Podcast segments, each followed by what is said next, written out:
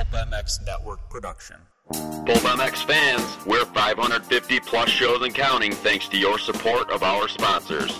Get the Pulp MX app for iOS and Android today. Save money with discount code PulpMX at BTOsports.com and click the Amazon banner on PulpMX.com for all other online purchases. It's the BTOsports.com Steve Matthes Show, presented by Fox Racing on RacerXOnline.com. The original Moto Podcast, featuring legends of the past, stars of today, season previews and race reviews, introspection, opinion, facts, and laughs. Here's your host, Steve Matthes. Welcome to the BTOsports.com RacerX podcast, High Point wrap up, Mount Morris wrap up, whatever you want to call it. Welcome everybody to the podcast. I appreciate it. BTOsports.com. Use the code PulpMX when you're checking out to save yourself money. Uh, you can save 10, 15% on your purchase um, with uh, the code PulpMX. BTOsports.com, official sponsor of the BTO Sports KTM team with Shorty and Brayton. And uh, we thank those guys. All new website, mobile phone friendly. Uh, like I said, they even got OEM parts, people. So whatever you need, BTOsports.com has had it. And we thank them for making this show and all the shows that we do uh, so popular. Uh, we couldn't do it without them. So BTOsports.com. Fox Racing presented by uh, Foxhead.com, the global innovation leader in motocross racewear. Flex Air stuff out now, 2015 uh, summer vented stuff is out there, and uh, some of the best looking stuff uh, around. Foxhead.com. Visit your local authorized Fox dealer. If your dealer doesn't carry Fox, you might want to ask them what's what's wrong with them. And uh, we thank Fox for uh, for coming on. All right. High Point, Mount Morris, whatever you want to call it. I'm Steve Matthes. With me on the line, my boss, the voice of American Motocross, and the RacerX online editor, and the TV voice of the ATV series, and the TV voice of the Endurocross series, the Jason Weigandt. GNCC also. Don't forget ATVs and bikes. I forgot. I'm sorry. I apologize. So ATV Yeah, yeah. quad racing, GNCC quads and bikes, Endurocross, and motocross. Yep. Motocross a little side thing. Yeah, yeah, a little bit. Your passion is really in the quad racing. I'm telling you, this season has actually been really good and it's a pretty uh, exciting points battle. You want to get into that? No, no, I don't. But Okay. but but thank you. Um, also on the line, uh, he's hawking fly racewear across the country. Uh, former top privateer, former Montreal Supercross winner, former German Supercross champion, the Jason Thomas.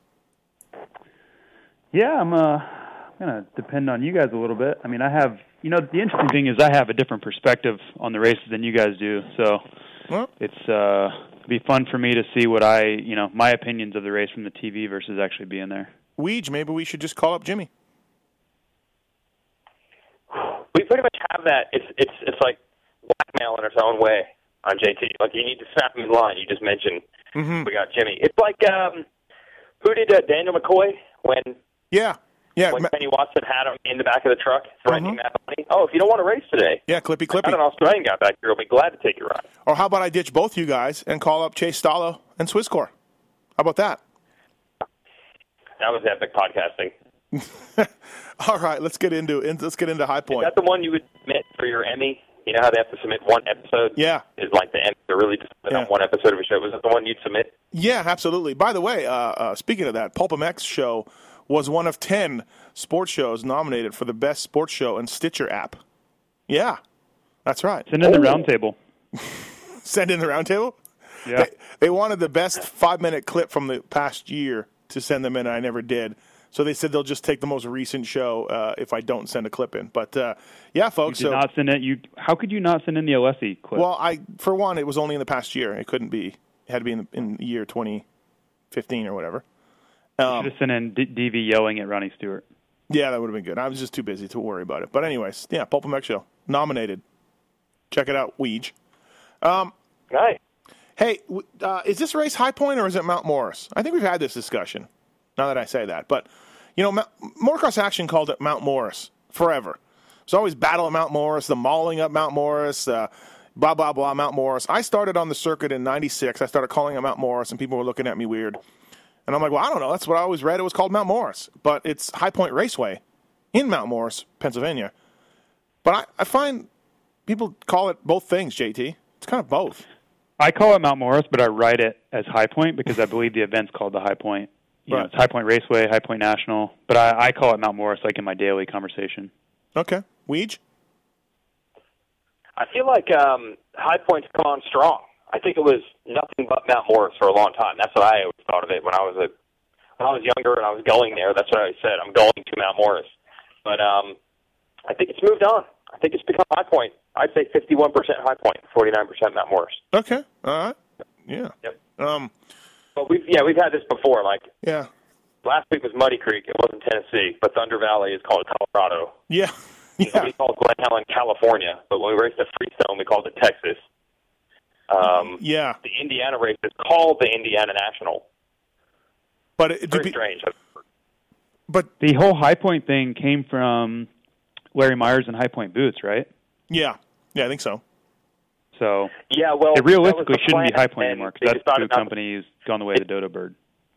Yeah, but supposedly the deal is um, they were going to be the title sponsor of the track, and then they decided not to. So they added like High Point boots were spelled H I Point, Right. so they added the GH to separate it because they'd already done most of the work. Can you imagine showing up at High Point in '88 if you were Jeff Stanton wearing High Point gear and boots, and you were you were High Point's number one athlete. You were number eight in the in the sta- in the standings on a factory Yamaha, and you were at the High Point National. Like you must have just been.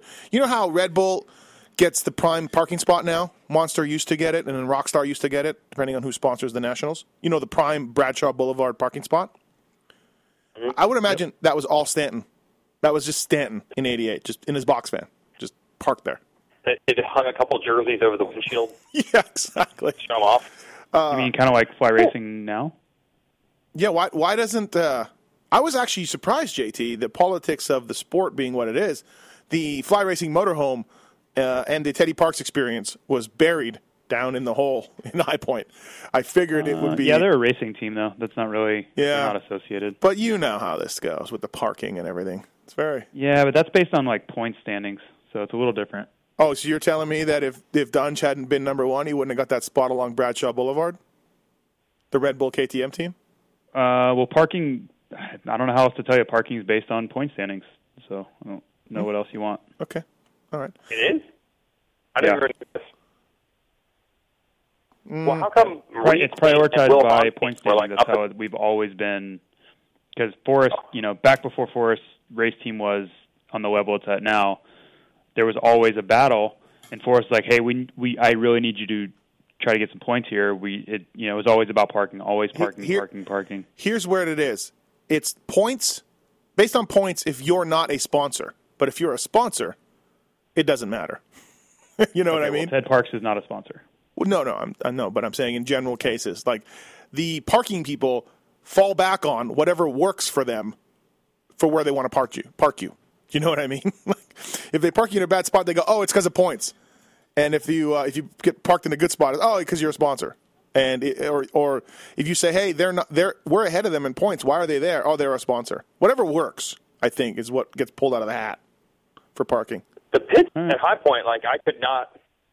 There's no way you could figure out a rhyme or reason. I mean, sure there was a rhyme and reason, but I Mm-hmm. can't figure it out because you had Red Bull KTM and then Hahn and uh, Reed's semis right next to it. Well, so two Kawasaki rigs, and not where- Red Bull. The other KTM teams were not next to Red Bull KTM. And where's the number two rider? He's down the hill in the RCH rig. He's on the other side of the hill. So Yeah, I guess you could say that RCH and Red Bull had for, for, for close, relatively close. They were one and two in points. And Baggett was over there too because he was third. But why were Reed? Why was Monster Energy Kawasaki and two two also up where Dunge was? Well, no, I would have said, well, whatever. This is dumb, but um, You know what I'm saying? I, the RCH not and the quite obvious. the RCH and the Suzuki rig should have been where Mitch and Factory Kawi were. If you go by points, that's better at parking than where they were. Well, and and I should have. my point. Like you went by points, it doesn't make sense. It didn't go by points. No, that's what I mean, Yeah, yeah. Uh, two it's- Kawi rigs were all in one area, right, Right. where Dungey was. Right. And J- somehow JGR, who's always been buried in the back, way in the back, every year, they were they were had the best spot in the pits this year. Right when you walk through the gate, JT, they're on the right hand side, like right. Nice. right. Yeah. So I don't know how that worked. Maybe Yeah, and I should have clarified. I was, I'm not exactly sure how John Ayers coordinates his parking, but I know in Supercross it's points based. Yeah. So I should have clarified that. Yeah, Ah, okay. they That makes sense. they uh, they clarify, like I said, however it works for them for parking, whoever they want. That's just my opinion. Um, the uh, oh maybe well, maybe Coy got that spot, uh, Weege, because of his incredible sermon skills with the Steve Hudson out. It was good. It Coy was Gibbs good. Coy Gibbs gave the uh, Sunday mo- or Saturday morning sermon. Well, yeah. Um, shout out to uh, to Steve Steve Hudson, the the chaplain. Um, you know, I think everybody likes Steve, whether you're participating in the, the sermon on Saturday morning or not. He's a great guy for the series, but he got hit at Muddy Creek on Friday night. He was at a red light on his uh, Harley, and a car just rear-ended him. Yeah, Um, so at first, I heard at Muddy Creek it wasn't nearly as serious as you would think. I mean, you, you get hit by a car on a street bike, you're in big trouble. But Yeah. as far as that goes, it wasn't too too bad. But I think now there's maybe some uh, like I think he had a concussion, so obviously he's not in great shape right now. So best to Steve. Hope to see him back. But meanwhile, they had Coy take his place, and I'm like, oh, this is going to be awesome. And Coy, he did an excellent job. He was coy in every way right. but still also did a good job. He basically summed it up as like two minutes. And he just said, Everybody needs piss. We're all a bunch of idiots. We need this guy help us. We're all idiots. Yep. And I'm like, oh, that pretty much sums up what Steve Hudson does. We're all idiots for liking the sport and being here. Let's hope the real guy gets back because we're all idiots. no, like we all make. I mean, dude, these pro pits are just filled with horrible life mistakes. We all know this. Right. So a guy like Hudson around to help steer the ship sometimes is very helpful. When you're talking about. Can you can you not move around with your phone, or can you put it to your mouth or something? It's going fading in and out. I don't know what you're talking about. Okay, I don't know. It's Okay. a landline. There's not much I can do to affect the service. You're really not doing nothing? It's really just it's like fading really quiet, then it's getting loud, then it's fading quiet. JT, you hear it, right? Oh, I hear it. Yeah, absolutely. Yeah, that's weird. It felt like you were doing something. Um. Anyways, No, I'm doing something. oh yeah, you're doing something. All right. Um, JT, bigger loss to the series: Bradshaw Boulevard being just flat, or the wall berm no longer being at high point. I'm going to say the wall berm. Yeah. Yep. Okay. I, I The think wood yeah. wood wall, whatever it was. I think I agree. Watching Mike Brown come in there and just bounce off it was something something special. Um, when Bradshaw Boulevard being flat, what would Bradshaw say if you told, "Hey Bradshaw, your Boulevard, there's nothing probably it." would want to talk about monster trucks or Right. running or flying or Yeah, he'd probably go, "What's High Point, Boise?" Uh, yeah. Bradshaw is a is he still a fly racing athlete? oh, of course, yeah, duh. Well, I don't know. He, does he ride it anymore? It would be you would be hard pressed to find me if he was not, because I would probably be standing on a, the precipice of a cliff. the I think Brett, when he came back out of retirement there for a little bit and rode that vet race, and Tortelli just waxed him, and he was mm-hmm. angry and throwing things and calling Tortelli some very vile names. I think he realized maybe like, hey, I'm taking this too seriously. I need to step back. Well, as we all know, second place sucks. yeah, really, right? Um, all right, let's let's get to the race. Well, Weege, what do you think? Walberm or, or Bradshaw Boulevard? Uh, wall berm, I miss that more. I mean, Bradshaw Boulevard's jumps were cool, but uh, we've seen jumps before. The Mhm. wall berm, we don't see that anywhere. No. And now we really don't see it anywhere. The No. wall berm was great. Let's talk about Brock Schmelian's crash first. Oh my God, I got tagged on this on social media about a hundred times from different people. Uh, that's dragging a foot peg, and that's ugly. I read I read somewhere this morning that his grip fell off. what? Yeah, that's why he fell off the side like that. I thought he was like scrubbing and trying to turn and drag, dragged a foot peg.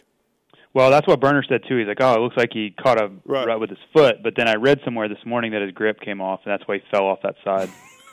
Oh my God! If you don't, if people, if you don't, uh, if you don't find it on social media, search uh, Instagram or uh, search race. have it. Um, just go to the racetrack site. Okay. We have it. All right. Breaking news All from right. uh, early Yeah. this morning. It's um, death-defying. Yeah, yeah. Wow. I've never seen someone bounce like that before. And, and that and that kind of gets me to my next thing, though. Well, first of all, we RacerX talked to him. Chase Stallo talked to him, right? He's got a broken femur, and but he's going to live and all that, which is good. Yeah, uh, Chase actually interviewed him today. Uh, I haven't asked Chase what he said yet. I just actually hit him up on IM to see if I can find out about this grip situation. But yeah, Yeah. Uh, by Tuesday, I think we'll have an interview with the full story. Right. My, why do we got to have these jumps on these tracks, though? I mean, that was as safe a jump as you can get. You know, it's pretty rounded. It like the the landing, you could pretty much land anywhere. But why do we got to have that?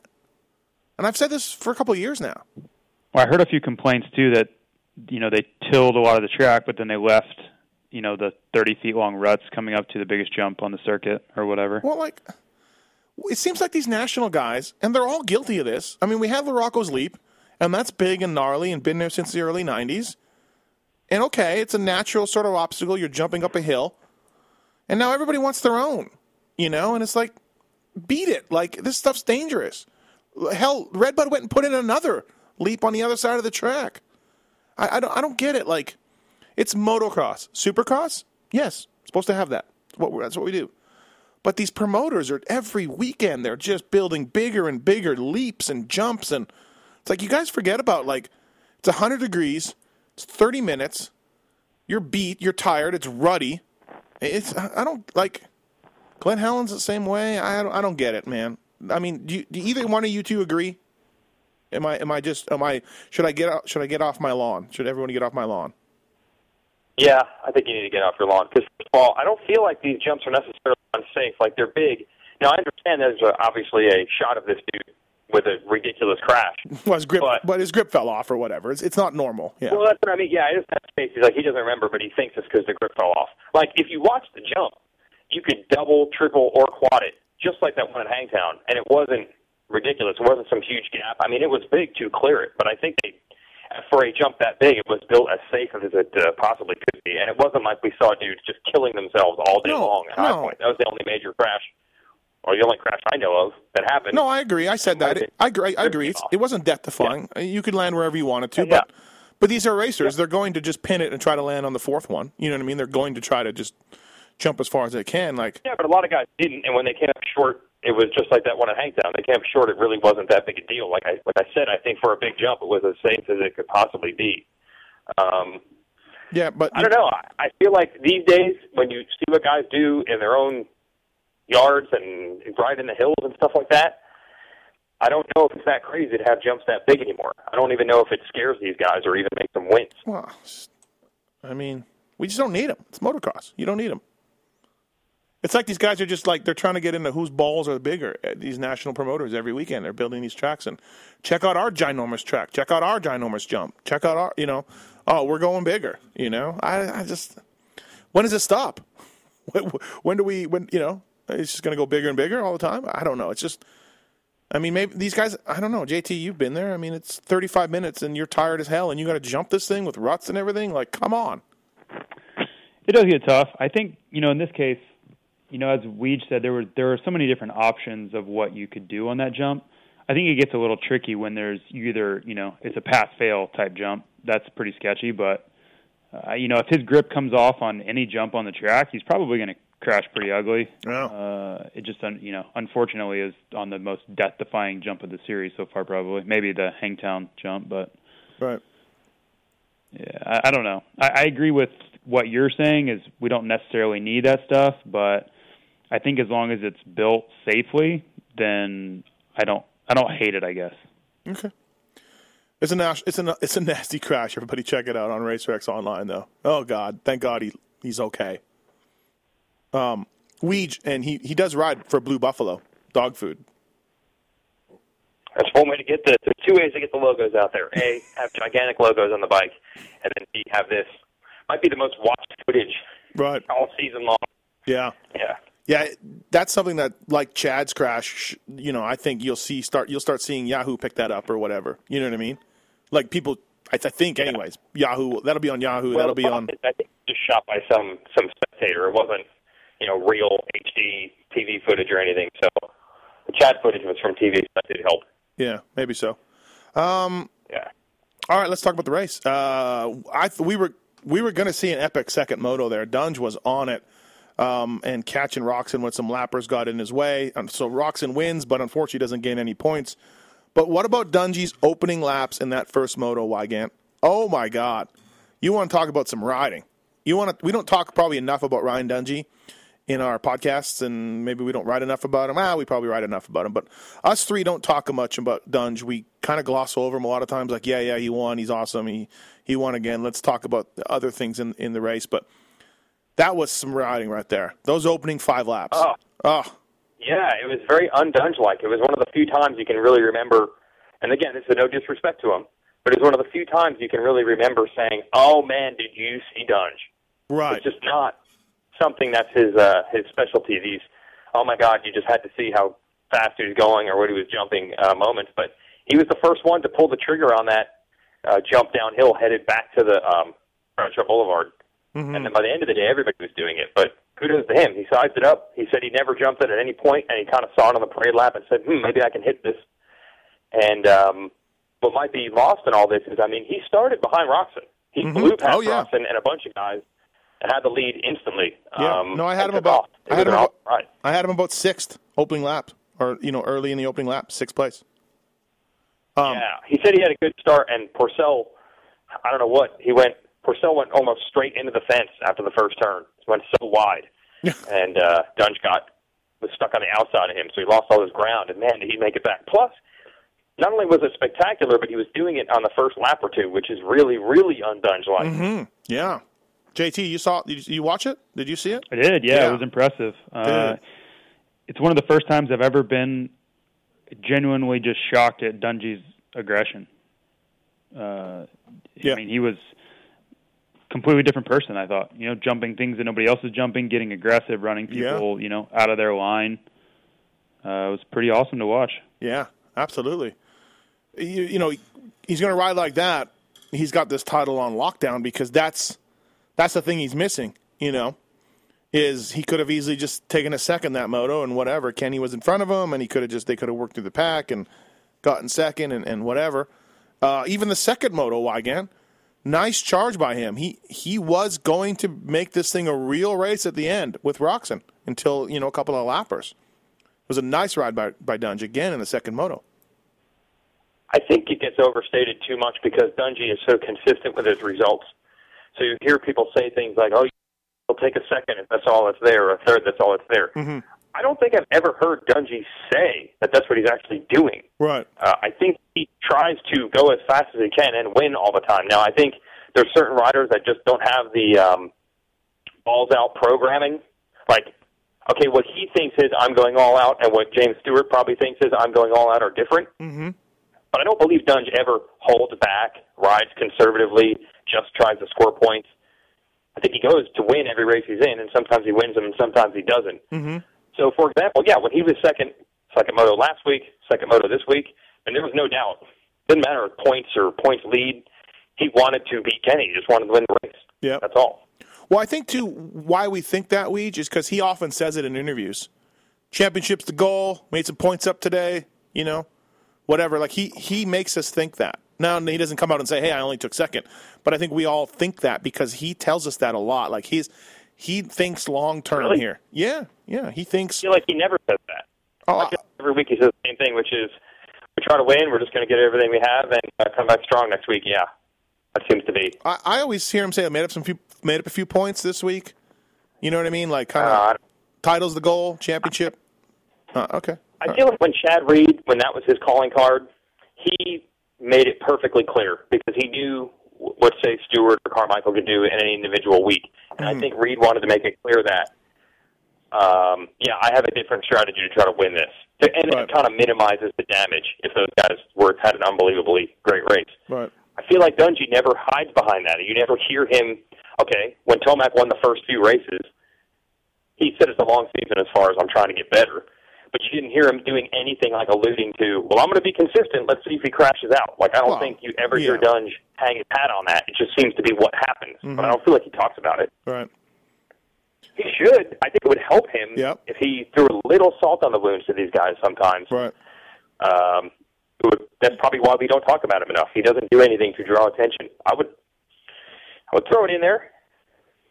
JT, do you do you have any doubt that he's going to win this title? I mean, Roczen looks like he's 100, percent and they split motos this weekend. They, you know, Ro- almost split motos last weekend. Roczen couldn't get by Anderson. Like, I don't think Roczen Roczen has his fans that think he's going to you know still be able to make this up, but uh, I don't see it. I, I I just don't.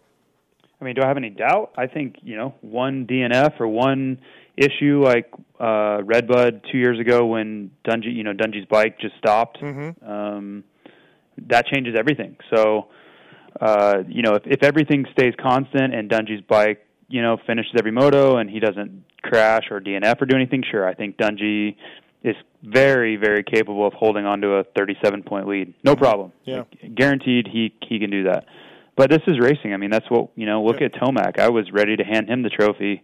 Um, you know, at about two o'clock on Saturday afternoon in Colorado. You know, and just Mm-hmm. things things change quickly. So, uh, he, Roczen's going to need help. There's zero doubt in my mind about that. There's just no there's no way that even if Roczen went on a tear and started winning everything, those two are too much better than everyone. Mm-hmm. You know, there, there's just no one going to get in there and and break up that train. So he's going to need help. He's going to have to, you know, put a stick in his spokes or something crazy uh, for this for this thing to tighten up because Mm-hmm. just Dungey's too consistent, too smart, and too experienced to just throw it away.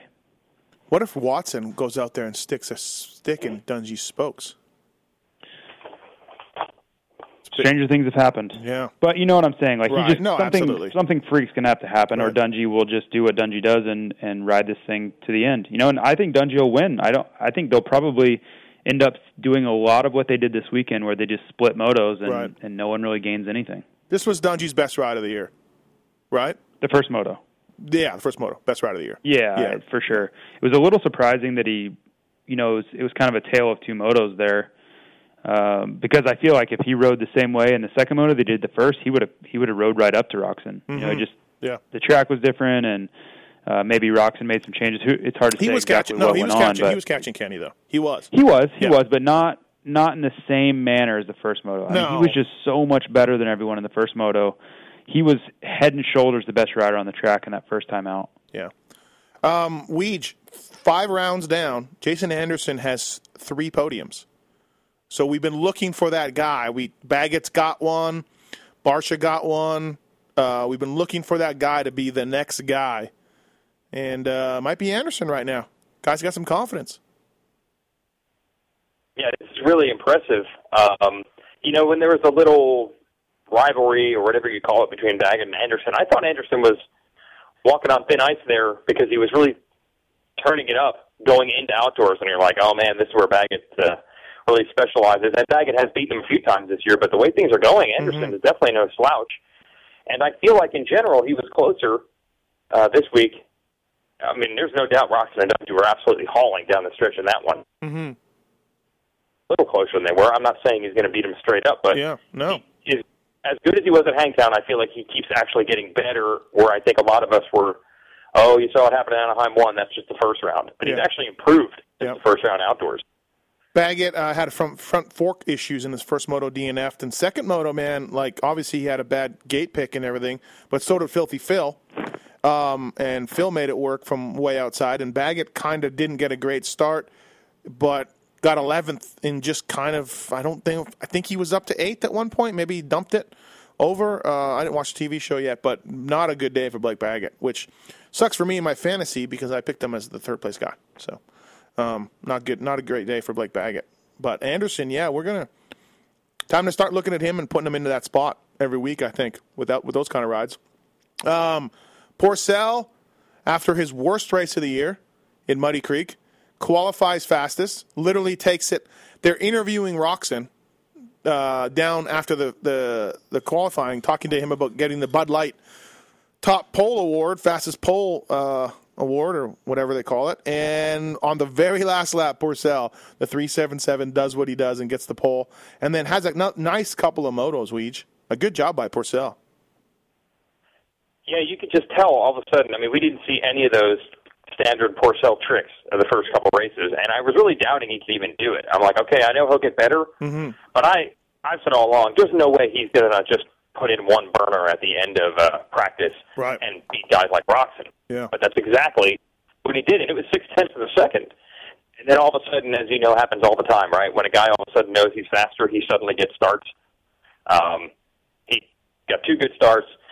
when guys attacked him, he went back after them.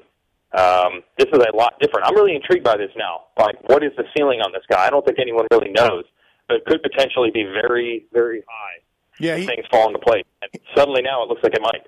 he surprised me. I didn't think he had a a fast qualifier and that kind of day in him. He now he, again he he was the if you looked around in the second moto, he was going slower than everybody around him. You know, I think his fitness shocking still isn't there where it needs to be, but uh, you got to give him credit. Three five. I didn't I didn't know if he'd go three five at all this year, JT. So good job by him. Yeah, that's a good ride. I mean, it's come in with a lot of question marks. Um, you know, I know we talked about how we felt he was kind of unprepared compared to last year uh, with the announcement being so late and all that. And so, good day. I mean, if if if you're going to um, have good weekends, you know th- that's a track that we kind of thought it would happen at. Uh, you know, and there's going to be others like Unadilla. We know he's great at, but that was a step in the right direction, and it, w- it was good to see. You know, I, I think interest was kind of waning in his comeback here, or his just his whole series here, and uh, it just made him kind of relevant and back into the conversation. And and obviously the the time qualifying thing is just incredible. You know, we've I don't think we've ever seen uh, that level of I guess just skilled timing at the end because he just you know, uh, and we talked about it last year a lot where the mechanics counting down on the on the board like you know last lap or however much time's left, and then he's just like, okay, time to go fast, and Yeah. he just goes and puts it in. Yeah.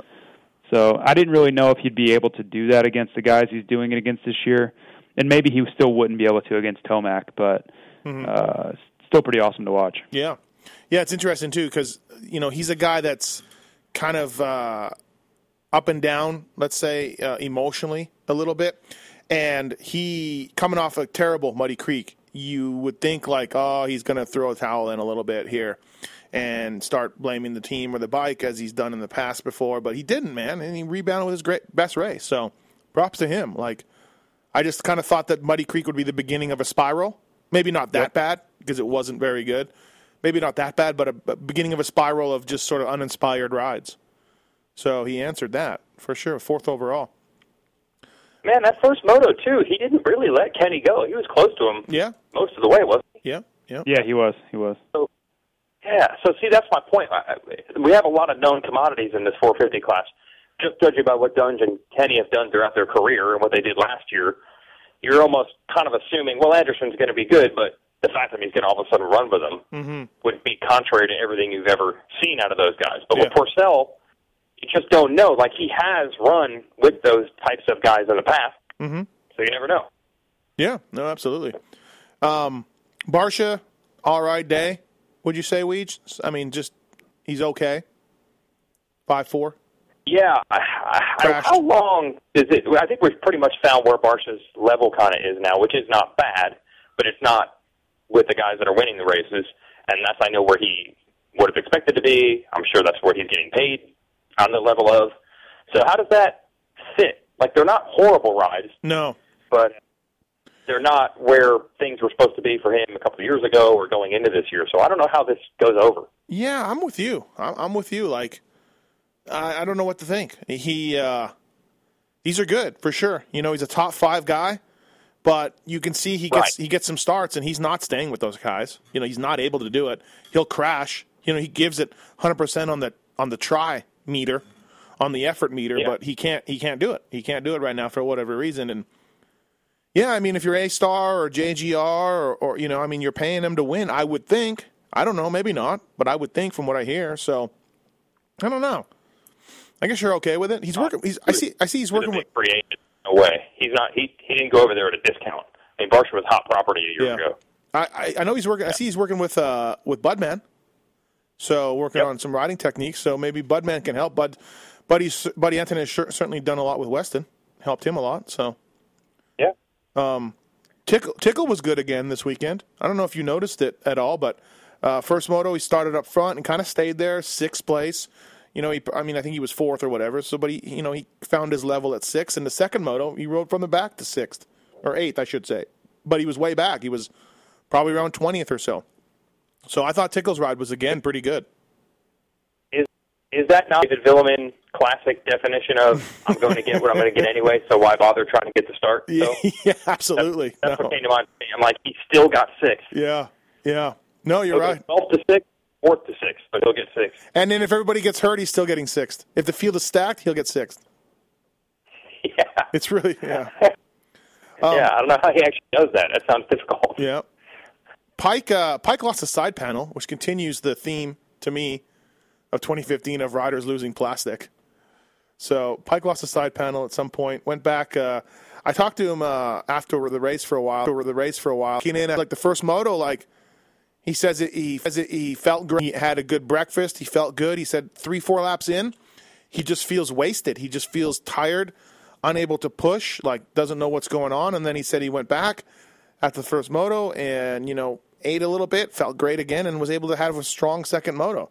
So he's really searching uh, JT right now on like what his issue is in these first motos where he feels like he's just spent. Yeah, that's interesting. I don't know. Um, there could be so many things, you know.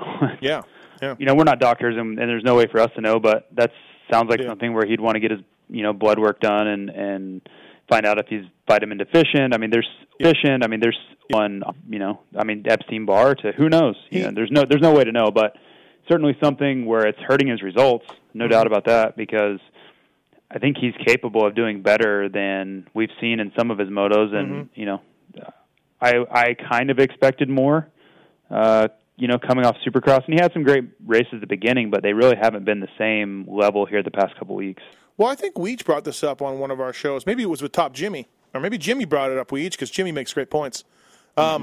He's good on the show. He's very good. Yeah, he's good. Uh, uh, Peick. I think that's really good to have a guy that used to race. yeah, and he's a privateer too, so he knows he knows also too Yep. sort of privateer issues, privateer struggles, that kind of thing. Um, yep, yep. But he said, and Peick just doesn't have a lot of time on East Coast tracks, and JT, Uh, uh, so But somebody, he raced all these races last year, yeah, last year, but in, and he in- got like top five. well, I don't know how much he got top fives. That Red Buddy did. And he went 10-5 at Mount Morris last year, so Yeah. it's not like he's not good there. okay, I raced against Weston Peick at Mount Morris in 2009. okay, So okay. So, you- so I Jimmy, yes brought, and no. so I mean, maybe he doesn't have as much experience on them as Ryan Dungey, but right. uh, he's raced these tracks. Okay, all right. Uh, Will I Hahn- wonder sometimes with uh, Peick because um, this is still all relatively new to him as far as the basically this level of uh, effort in his program. You know, having a trainer and being able to train, and I mean, half the time he was running a team and just being a privateer. I almost wonder if because that dude is such an animal that he can almost go too hard at times during the week. I know last year Budman was saying that it was hard to even rein him in. You know, he had a shot. He wanted to give it everything he had, and that's almost a problem sometimes. You know, if he goes too hard all summer long during the week. So Yeah. that's what I worry about a little bit with him. Um, Phil Nicoletti had an eventful high point. Uh, crashes in the first turn in the first moto, gets up dead last, charges back down that hill. His front brake caliper either got pushed over, so all the pistons were pushed in, um, or his front brake was damaged. And I wasn't quite sure. I got a couple explanations. And he came down the hill after the, the left hand first turn, and it, it's it's an off camber right hander, and he had no front brake, couldn't stop, and I thought, like, okay, so you blew through the banners, banners, but the banners were fine. Turns out he hit the outside berm. JT, you're still with me on with me on where he is, right? You know what I'm talking about. Yes. He hits the outside berm, jumps over the probably the four foot, ban- foot banners, right into mm-hmm. the face of Garth Milan, photographer. Right, and Phil said skid plate of his bike into the head of Garth. So, yeah. Did he get up and then get right in his face and go in the face? no. No, but he said awesome. he said Garth had a good view probably of his Wiener Schnitzel skid plate. um, so Garth suffered. I think Garth's okay though. We thought he had a broken foot or leg or whatever, but I think Garth's okay. But scary moment, I, and I didn't see it. Weege, did you see it or no? I don't. It was the pack had already gone, so no one was looking. You know. Believe it or not, I did semi sort of see it. Um, they kind of glancingly got um, like footage of it, like on the like uh, so one of the TV cameras caught it. I think the camera was I think the camera was moving. And what's going on here? Yeah. barely see it at the corner. I think I could tell it was Phil, but all you could see was the bike going over, and you really couldn't see what happened after that. You just knew, oh, this isn't going to be good. Yeah. And it really was like, how how is it possible for a bike to be where it is? How is this bike launching? Yeah. I mean, it's Phil. Don't get us wrong. We've seen some insane crashes. but even for him, I was like, how Yeah. is this happening? Yeah. No, crazy. And No, then no break. yeah, no And fun. he didn't know he have brakes. That Yeah, was no, he- problem, right? he was got char- up, yeah, he was crashed, char- rode down the hill and was like, oh crap. Right. Then he was Yeah. charging and then just over the hit the berm over the banners into Garth's face. And then so second moto he had the 40th gate pick. JT he came around around 4th. He pinned it on the outside. Just got the jump on JGR bike and like that's a hard at high point. That is not easy. Came out like 4th. It is. fifth. You know the the thing about high point start, high point start, not steep. Uh, it's really unbalanced. So Mm-hmm. you're going. I don't even know how much further around you have to go there. It's it's a significant distance, Right. but it's the elevation change is is Yeah. very insignificant. So I could see it happening, happening, but full commitment because there's only one way to go if things go poorly, and that's into a fence. Yeah. Yeah, exactly. But if anybody's going to do it, I would think that bike, uh, and we've all seen the you know um, Filthy Phil's starting prowess this year. So Yeah. I'm surprised, but not that surprised, I guess. Yeah, good job by him. And then during his moto, he went to go check on the 250s, and he had bare feet on, and he came to the mechanics area and they kicked him out. Why are you wearing bare? Why? Are you Why not- did he not have shoes on? Why don't you have shoes on? Yeah, I have no idea. You know, I mean, I could understand if he's like protesting or something. You know, like if it was like a sit-in. he's like, yeah, some lady just started going off on Phil. Like, What is this? Is this isn't Australia? Wear shoes. yeah, no, this is we're civilized, Phil. So, um, all right, well, and it's time for the podcast to uh, to ask JT about Chad Reed right now. JT, what's going on right now? What's happening? Uh, man, I think I know more than I can say. Um, I'm hoping that he is willing to share whatever he's his plans are soon, so I can stop. his plans right now things. are really screwing me in fantasy. By the way, fantasy yeah, moto. It's not good. It's not good. I, I did. I heard he had bike problems. Then I heard he didn't. Don't really know. Then he didn't. Mm. I would say no. yeah, and then he didn't show up for the second moto. So if he's just riding to get sponsorship checks in from discounting these guys, I mean, soon somebody will be like, "Hey, Chad, what's going on?" It's Yeah, I like I said, I feel like I know too much, and I'm just hoping that he fills people in, so I don't feel like it, that I'm supposed to. just a giant poop by Chad Reed the last few weeks, and it's Yeah, it and it's- hasn't been good, and it's I don't sad to see. think- I don't want to yeah. see that. I don't I don't think see. things are going to get better. This is like, uh, you know, Guy Lafleur came back out of retirement, two years Is that out of re- cook? No, he played for the Montreal Canadiens. He was a legendary NHL guy. He came out of retirement, played for the Rangers in Quebec, and he wasn't the same guy, and it was sad to see. And I don't want to see Chad do this. This hurts me. Never mind my fantasy picks. This really hurts me to see that this guy doing this. I'm just like, what are you doing? You know, and he's not really being like, you know, shocking. He's not coming on the Pulp MX show tonight, so you know, he's not really letting us know what's up. And if Yeah, can you imagine, I don't know what his timeline is and for news. Also, too, but- and I, and I and I talk about this like, I think I talk about this with James when it comes to Stewart. Like, okay, we all know Chad. We're buddies with him. We all go to this sport. Uh, we we never pay to get in a race. We're all privileged people when it comes to these races, so it doesn't matter. But for reals, there's 15, 17, 18 year old kids that pay full price tickets that are they they own Chad Reed merchandise. They are huge fans of Chad Reed, just like they would be of LeBron or whatever, right? We can all agree on that. Yep. Can you imagine being this fan, dropping the money, the gas money, the hotel, you on your discount tire shirt, you're going to High Point. This and this goes back to what I was talking about with James Stewart, where the Supercross people are just like not even telling you what's going on, and you show up at, you know, you go to one race a year to go see James Stewart, he's just not there, and you have no idea. Um, because this, I mean, you know, Racer X, even and all these websites, like, can you imagine showing up and your hero is doing that?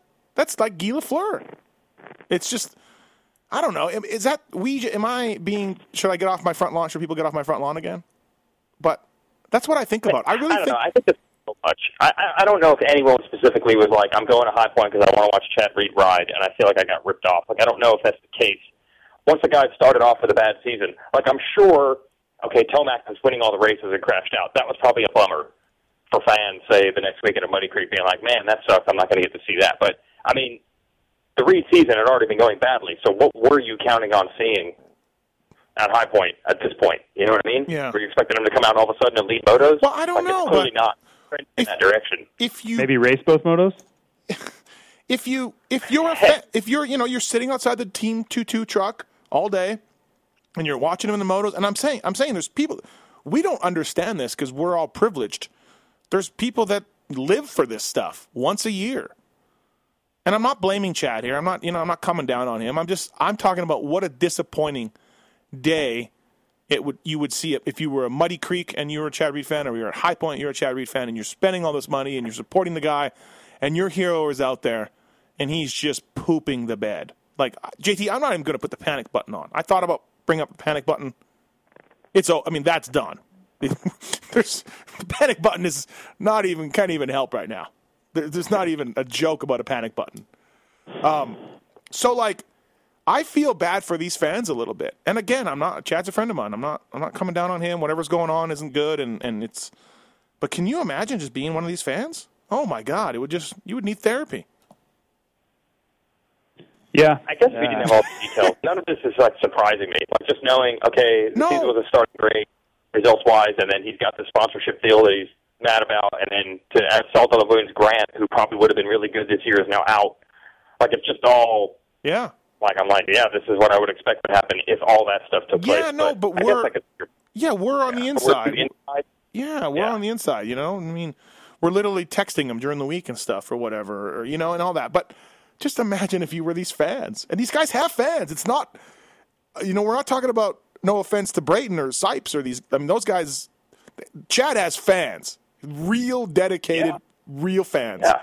You know, like Stewie, like RV, like, you know, so that's all. I don't know. Yeah, it was funny. Like when the day ended, my dad, who just watches these on TV, and that's about his level of knowledge. He's only really watching it because I'm doing the announcing. He texts me. He's like, "What happened to Reed today?" And I'm like, Yeah. "Oh, what do you mean? What happened to Reed? Like, wouldn't it be obvious? He's not really Yeah, into this no, right no, now. no. But I guess you really following the gossip. You really don't even know any of that. Well, and the reason I brought this up is because of my Twitter feed. Like it was fifty percent Chad Reed. Like uh, either people saying he's done, he's worthless, I hate the dude, or people saying what happened. You know what I mean? So Right. we had this great Right. race at High Point, and if I got hundred tweets about High Point, fifty percent of them were about what's going on with Chad Reed. You know, and some of these people aren't the fans that I talk about, but whatever. This is still a icon, a legend, and so Mm-hmm. that's all. Okay. Uh, BTO So we're not thinking that Reed takes this weekend off between here and Budds Creek. Um, just motos down and comes out and just goes one-one. That's not probably. You're not thinking that's We should ask his what's B- route here. I think his BFF should answer that. JT, one one Budds Creek. Is that in Reed? the works? Weekend off to yeah to put his head down and come back stronger than ever. Is that not? Is that what's coming? No, I don't. I don't foresee a one-one at Budds Creek for Chad Reed. What if we put the? Okay, all right. Remember we came back for Buds for that for for Brooks's team, just Buds, I think. Yeah, He had the For, third. for- prepare for today. yeah he had, Yeah, third. he had the weirdo swing arm thing on. Got third. yeah. And I think he uh, had he ridden at all, like in the monthly of that race. Uh, a little bit, a little bit. A I little. I wouldn't say a lot. Who's okay? Look, before we go take commercial break on this, okay, we're done with that. And JT's being elusive, and I get it. Whatever. No, I just No, I, I know, can't I know. break news Okay. on things that All right, are his business. Nobody listens to this. Yeah, okay. Um, I want I want you guys to give me real quickly here. We're running out of time. We haven't even talked 250 class. Um, give me your guy that's surprising you in the 450 class. That's a total privateer. Like, give me that guy. Hmm. I'm gonna go Jesse Wentland. That's why I brought this up. Like Wentland, You always do that. You know the question going in. You've done your research, you're prepared. Now I got to look at points and think about. well, but don't you you? know, guys have good motives here. Well, and there. okay, Weege, uh, I'll give you a bit of a break because you weren't you were stuck in a trailer, and JT, you weren't there, but you've been to three of them. But like when you sort of look around the race, you're like, oh, look, okay. You look at the first, you look at the lap times. I'm always usually have a monitor in front of me, so I'm like, oh, okay, this dude's here, and then you check in ten minutes later, and you're like, oh, the dude's there, and then you check in Ten minutes later, again, you're like, oh, the dude is there. You know, well, that dude is Wentland to me. Like Dude abides. Like Wentland's Wentland's out of a van and easy up, and he's riding himself into points. And 16-16 a few weeks ago. This week, 15th in the first moto. Second moto, he was way outside the top 30. I think he was about 32, 33. Should say way outside the top 20. And rode himself into um, a 19th. Just one of those guys that's a guy. You know? So, that's all. No, I feel you on that. I, do. We've dropped in the pack a couple times on the shots, and he is. Yeah, when you're 15th ish is like your average moto, you're doing pretty good. And he's not on a team. He's not, you know, easy up in a van. At his level, privateer, yeah. right, right. Yeah. So, Yep. All right, let's take a commercial break here. BTOsports.com RacerX podcast presented by Fox Racing. Listen to this ad from Race Tech folks. Uh, by the way, uh, Vince Friese winning the MX1 class in Canada this past weekend with Race Tech suspension. And uh, we'll be right back here on the show. Hey, thanks for listening to the BTOsports.com RacerX podcast presented by Fox Racing. Race Tech people, racetech.com. These guys have been in business for over 30 years, supplying racers, riders, and tuners with factory level suspension to everyday racer. There's a lot of top suspension guys in the pits that got their start with Race Tech. Trust me on this. There's more than a few guys that have learned underneath Paul Thede and gone on to uh, to great things. Paul Thede, the original suspension guru. I guarantee you, eh, probably 82.7% of you people listening to this podcast need some sort of suspension work, whether it's uh, just a simple oil change with new bushings and seals, give your bike some love, whether it's the right spring rate for your weight and or speed, or maybe you just need some revalving on the machine to uh, help you uh, take first place in that Chicken Licks Raceway. Something, something uh, on your bike needs attention for Race Tech. I guarantee you. Friese, Gilmore, some of the guys just using uh, Race Tech Privateer Proven. They work with uh, Ben LaMay also. They're back with Ben LaMay. And uh, they offer a full line of Race Tech high performance springs. These springs are called high performance because they're extremely lightweight for their rates and feature the tightest tolerances in the industry. You want to save 10% at uh, Race Tech? Go to PulpMX 2015. When you order, you can save 10% at racetech.com. And they're uh, proud sponsors of this podcast, and we thank you guys. All right, back to the show. And we're back. BTOsports.com, Racer X podcast presented by Fox Racing. JT, Vince Friese winning. Surprising, right? I was really impressed. I mean, he was two seconds better in qualifying. time qualifying. I thought he cut the track. Well, someone else, someone tweeted that who was there was this was this time is dubious. So Yeah, which which I was.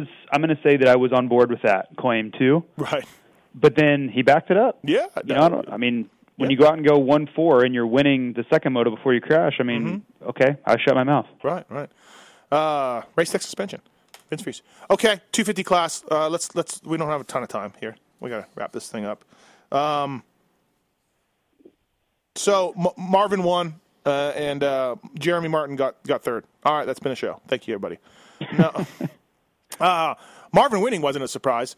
Jeremy Martin bad starts all day, but I was surprised that J Mart JT. I'll start with you. I still would have thought J Mart would have got two two.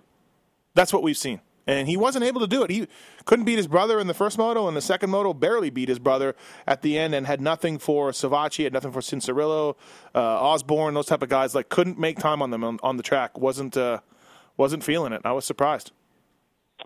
Yeah, it was. uh You know, this is what I kind of expected to happen at Muddy Creek from him, and then he went in and was incredible at Muddy Creek uh, compared to last year. And but this year was more shades of 2014, uh, where he just had tracks that he's just not quite as good at. So he, it wasn't terrible, um, but at the same time, you know, the way Marvin's been riding, they're they're kind of going back and forth. So he gave up quite a few points, uh, as has Marvin in a couple of races here. But it'll be interesting, you know, because I think there will be tracks like Redbud, uh, Millville, maybe even Budds Creek, where Martin's just going to be better. He Martin is just faster on a track like that, but a track like we saw this past weekend, uh, Musquin should win. Uh, Unadilla, he should win. Washu, he should win. Right.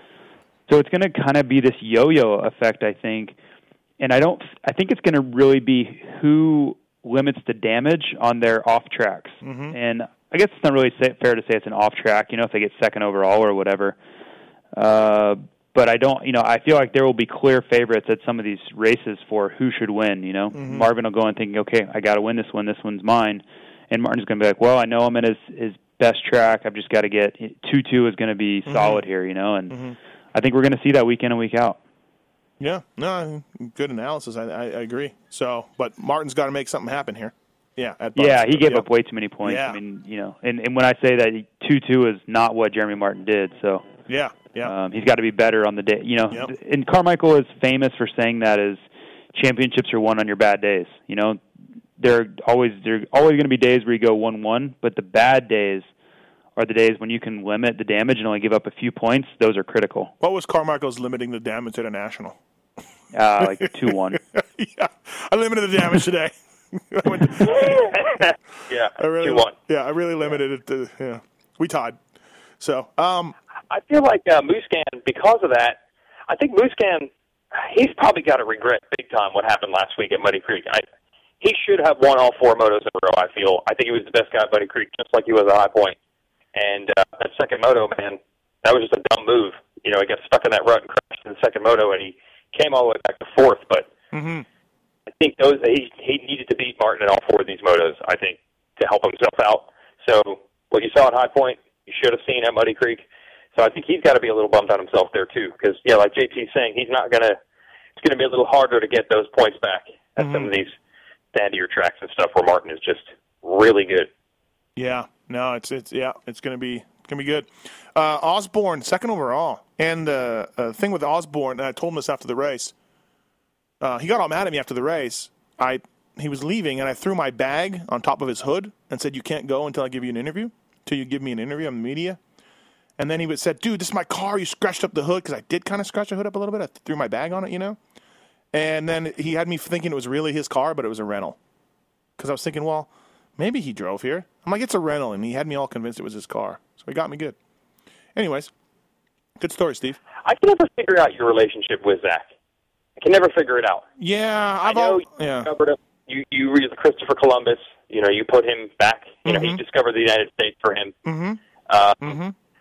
But it seems like he has a lot of anger toward you Yeah, almost every weekend. yeah, yeah. He, uh, yeah, he has a lot of anger, and then I don't know what happens. He just still talks to me, still texts me, still we still talk, but then he, yeah, he has a lot of anger too.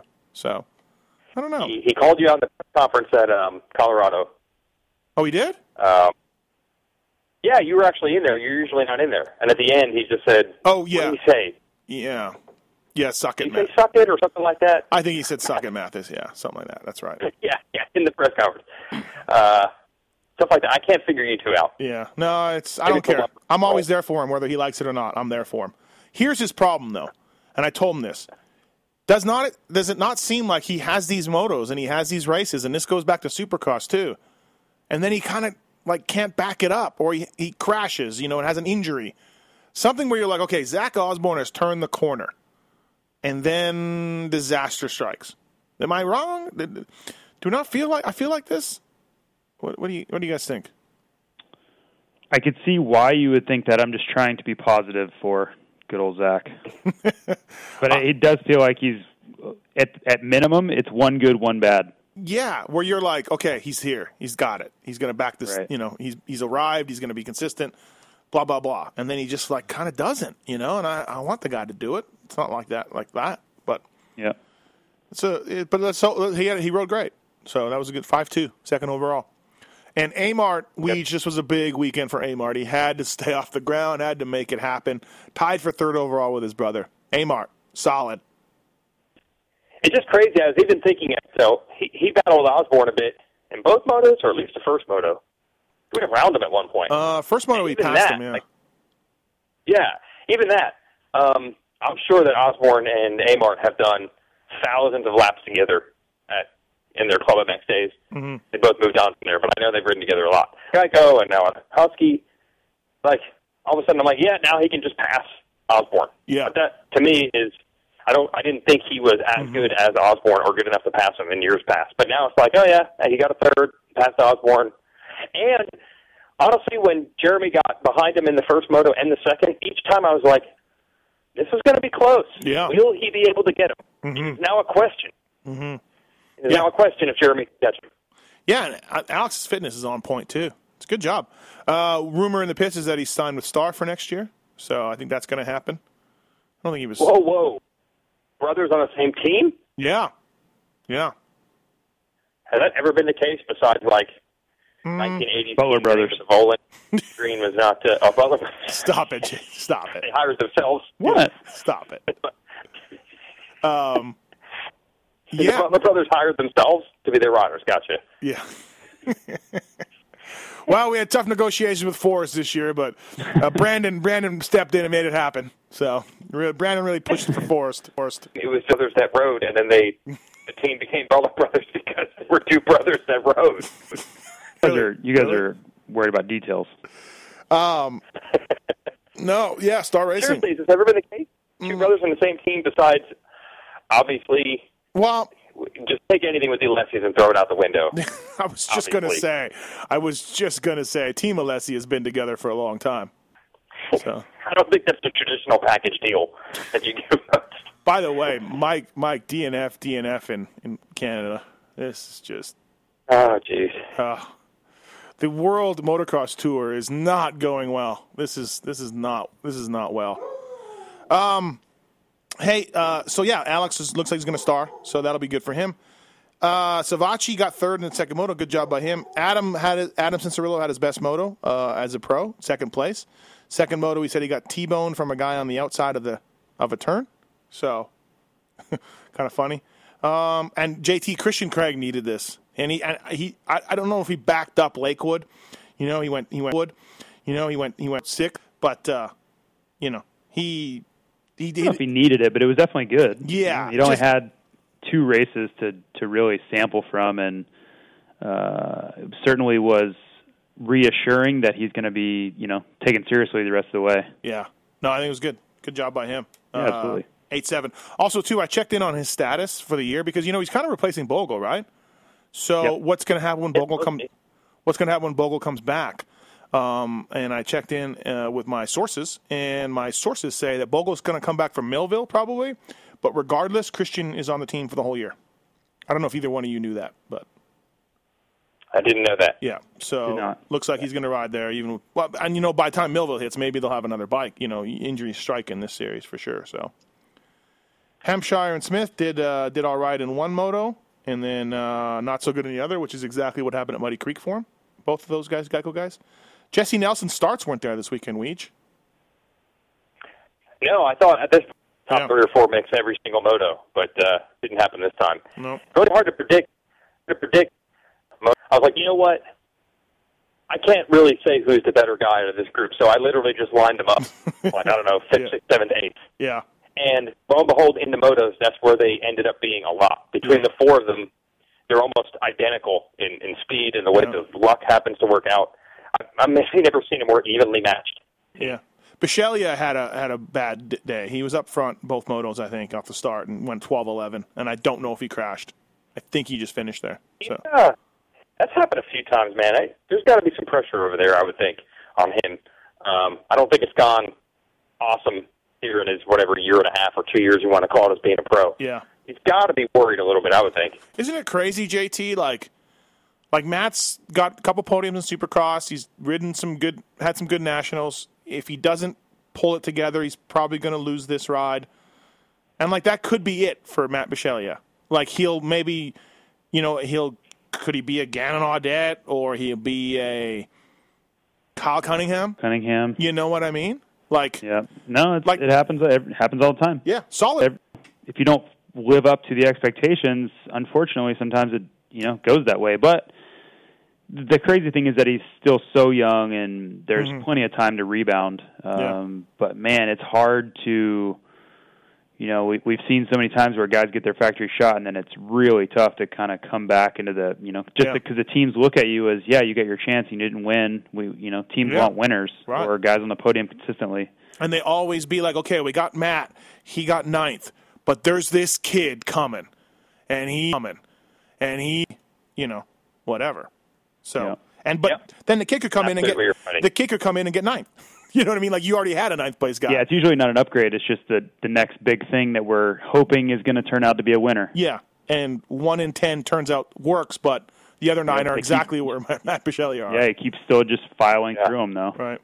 Um, Jared Stanky, YZ125, 27 27. 27 27. You were not. It's not that I'm not excited about it. I just. You said you would save your rant. Oh, I did? Yeah, on Twitter. Oh, yeah, yeah. I just. I'm competitive. I was competitive when I raced. I'm competitive now. You know, I want the best podcast ever. I want the best internet radio show ever. I want to be the best writer. I'm far away from that, but I'm a competitive guy. I it's is it two hundred fifty dollars to enter JT a national? Two seventy five. Uh, I don't know the exact number, but Okay. something like that. Two hundred and twenty-five bucks, maybe. Okay, Which so- I, just to just to preface this, I'm, I'm I know where you're going with this, and I'm actually in agreement. So like you lay out the money, and you're just you know, I mean, he rode great. I'm surprised he qualified to be honest. So that's great job by him. But you're basically a sideshow. You're not. You're at a huge disadvantage. You- Don't you want to do as well as you can? Maybe get points. Maybe make more purse money. Make your entry back. Why are you on a 125 and just being a sideshow? Like, should you should you put a sidecar on your bike? Should you have to a gunfight. should you bring a big clown wig? Like you're a sideshow. You're a freak. So to me, Well, you're just setting yourself up to fail as far Well, as being successful at the race. that's what I mean. Like, Yeah. great job, kid. Awesome. He and you know, props to him. But I'm just like, dude, aren't you competitive? You're a racer. So I mean, you knew all this too, this all too well. You gave Chris Blose money. I did. I did. Uh, fifteen hundred dollars. Yep. Um, so I don't know. I mean, Weege, what do you think? I think it's fine because what what would he really have gained? Uh, what what is the ceiling if he switches to a 250F in this case? Well, he went Like you to said, maybe maybe he makes a little bit more purse money. Um, he's not going to get talked about in this podcast. I guarantee you that. So yeah, but what is getting talked? the- what is getting talked about in this podcast get you? more attention and more talked about, and people probably thought it was awesome, and he's probably getting cheered on. Where he could have just been a guy battling for twenty first, first with some more dollars or something. You know what I mean? I think at least it seemed cool and fun, and it's probably stuck out. Cool and fun, and it's probably stuck out. And people, and on the other side, I don't even know how much better it would have gone. Like what's like what's a few more points? Mm-hmm. Is it going to change his life or his for his now? To change his life or his now? Question for JD on this though. What's the bigger? Which class is the bigger disadvantage in? Oh, this one by far. Sorry, Oh, yeah. sorry to The- interrupt. the but- small bikes for yeah, sure. Yeah. Yeah, yeah. I mean, I would I would figure that because we know how important power is in that class, but I didn't know. Yeah, I mean, you're looking at you're looking at the the 250Fs, and we're not even going to talk about torque, which is a huge factor on those bikes. The the factory for, the factory 250s are in the the 50 horsepower range, 51. I've heard even bigger numbers than that. Uh, you're talking about a really, really, really good 125 is like 39. You know, like Yeah. it's just not even close. Yeah, I, I, I don't know. I just, uh, I mean, yeah, great job by him. Again, I, I sound like an asshole, don't I? But I'm just, you know, Well, I, I actually agree. I think it's if you're going to spend the money and put all that work in and go out there and just right. go out there with one hand tied behind your back, you know. No, you're you're a circus freak. That's what you are. You're, you're a circus freak, and you're like, hey, look, mommy, look, mommy. You know, look at the bearded lady. Look at the look at the boy with the lobster claws for hands. I just, I, I I would want to do the best I can do as a racer, and I would want to earn some money, get some points, you know, that kind of thing. That's my mentality. But yeah, I agree. so it's guys like Weigandt though. Celebrate the freaks. So Me and everyone else on social media and all that who are and uh, the guys on this podcast who brought it up because he did it. right, That's my proof. yeah. No, yeah, that's Yeah. fine. Whatever. Uh, I So get here's it. what you need to do. Here's what you need to do. Next time it happens, do not talk about it. Just refuse All to acknowledge it. Yeah. Do that. Right. Do that. Well, I, Refuse to acknowledge it, so then you can prove your point correct that it doesn't actually gain anything. I announced in the tower for practice during practice with Greg White and Lurch, and I brought it up. You see? You see? So You're proving yourself wrong. You need to stop this. Boycott. You need to boycott talking about two strokes. Then. yeah. All right. Okay. Uh, Hayden Mellross, uh, one week after uh, doing really well, uh, crashed hard and uh, didn't do well. And Daniel Baker, JT, this kid is killing me in my fantasy. He's killing me. So Your fantasy Yeah, team or well, just, I in my fantasy, in my mind, and my fantasy team in general. Wow. So- I have to t- wow. well, I have to tell you this is what I started the season talking about Daniel Baker was go real fast or crash. There is no in between. Mm-hmm. So Yeah. I love how the people. that's kind of what it is. I love how the people that, that like we have our NFAB Fantasy Moto podcast dealing with Moto Dynasty and Motocross Fantasy, and JT and I like to dish out advice and we talk about it, and, and you know, just like everything, sometimes we're we're bang on, and sometimes we're we're off. And but I love the people that are like, you know, they get like, oh, Nick Gaines, you you know, you guys said stay away. Well, suck it, he got twentieth. Okay, well, good job. I mean, you know, like, Well, that's what I that's what I actually tweeted back is like you keep picking him, yeah. and I'll not keep picking him. Oh, and I we'll didn't see, see how that. it turns out. Yeah, I didn't see that. I didn't see where you Yeah. replied to him, but it's just like, come on, guys, like whatever. What are we? We actually know what's going to happen. Like we're just guessing, you know, off our knowledge of the sport. So whatever. All right, uh, BTOsports.com, Racer X podcast presented by Fox Racing. Anything else, guys? Uh, watching about your covers it. interactions with uh, Cianciarulo at the end, I think I've actually figured out your Osborne thing. I think I figured it out. What do you mean? Um, yeah, okay, so you become friendly with these guys, and then your way of showing friendship is to um, insult them. I think it's the personal problem that you have. Why? figured it out. Why? What did I? Ins-? Okay, so I, I see uh, Cianciarulo at the end of the day, and I'm interviewing him, and then you're planning on doing an interview too, Mm-hmm. and you are trash talking him during the interview. During the interview, you're saying, "Whatever, man, you were 14th the whole moto, 35 minutes, didn't even move up. Good job, didn't even move up, just stuck in 14th the whole way." And he's like, "Not the whole 35 minutes." You're like, "Nope, we're making passes, we're coming through." He wasn't. How was that second moto? How'd that second moto go? Just taunting the man. Wow. Uh, So yeah. he's your buddy, and I think when you become friendly with the guys, this is how you lash out. I don't know if it's a it was your parents or your, Yeah. your upbringing, Right. um, something Jealousy. socially. Uh, maybe you're overcoming some sort of shortcoming. Right. Uh, sorry, Moser, but um, this Jealousy. is what you do to your friend. Right. Jealousy. Right. Yeah. No. Absolutely. Jealousy. JT, I, I, JT, I believe you felt this wrath. Felt the wrath of this. Oh, I, I feel it daily.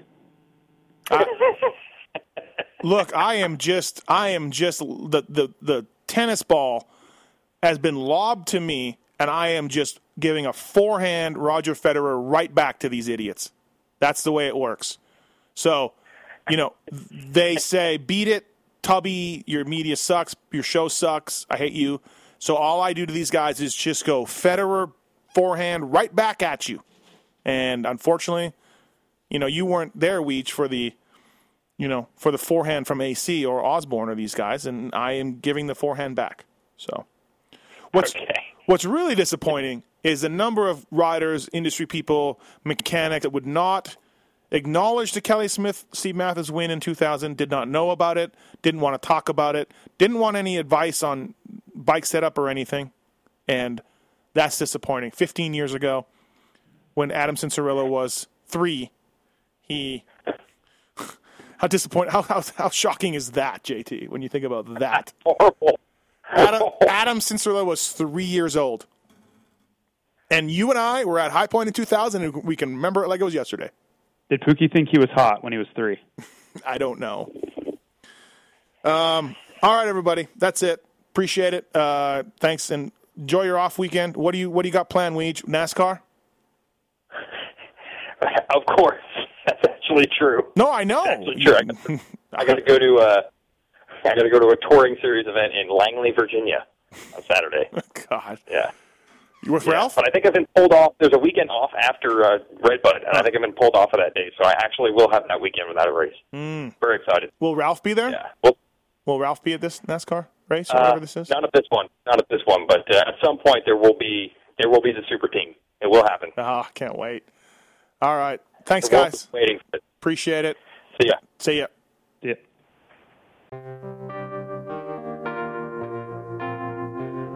This has been the BTOsports.com podcast show presented by Fox Racing.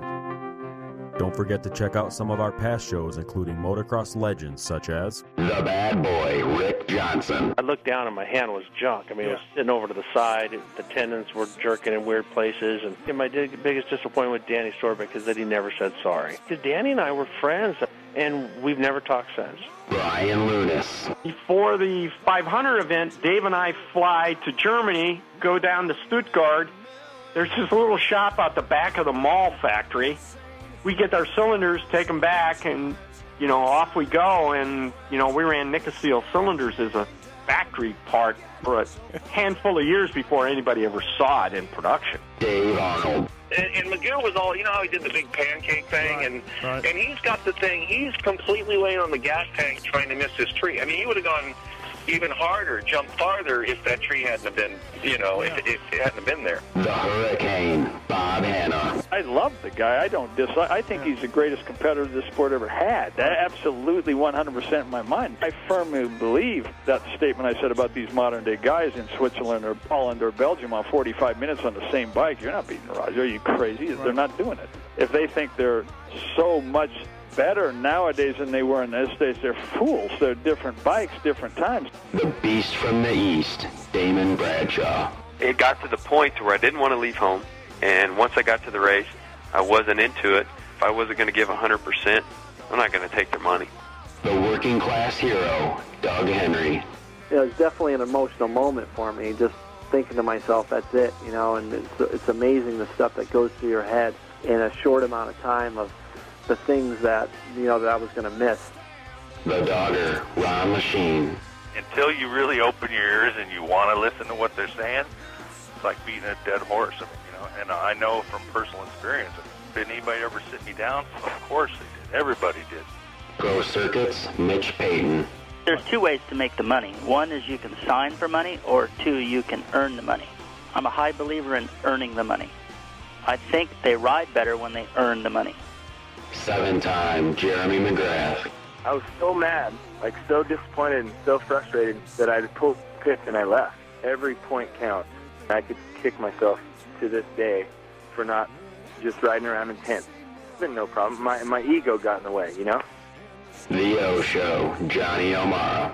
Stuff that you could you'd sit there if you didn't even want to ride it, you just wanted to just look at it all day. I mean, I got a chance to test all that. I like that era I was in. I really do. Search Pulp MX in the iTunes store to enjoy these and over 500 more great motocross podcasts.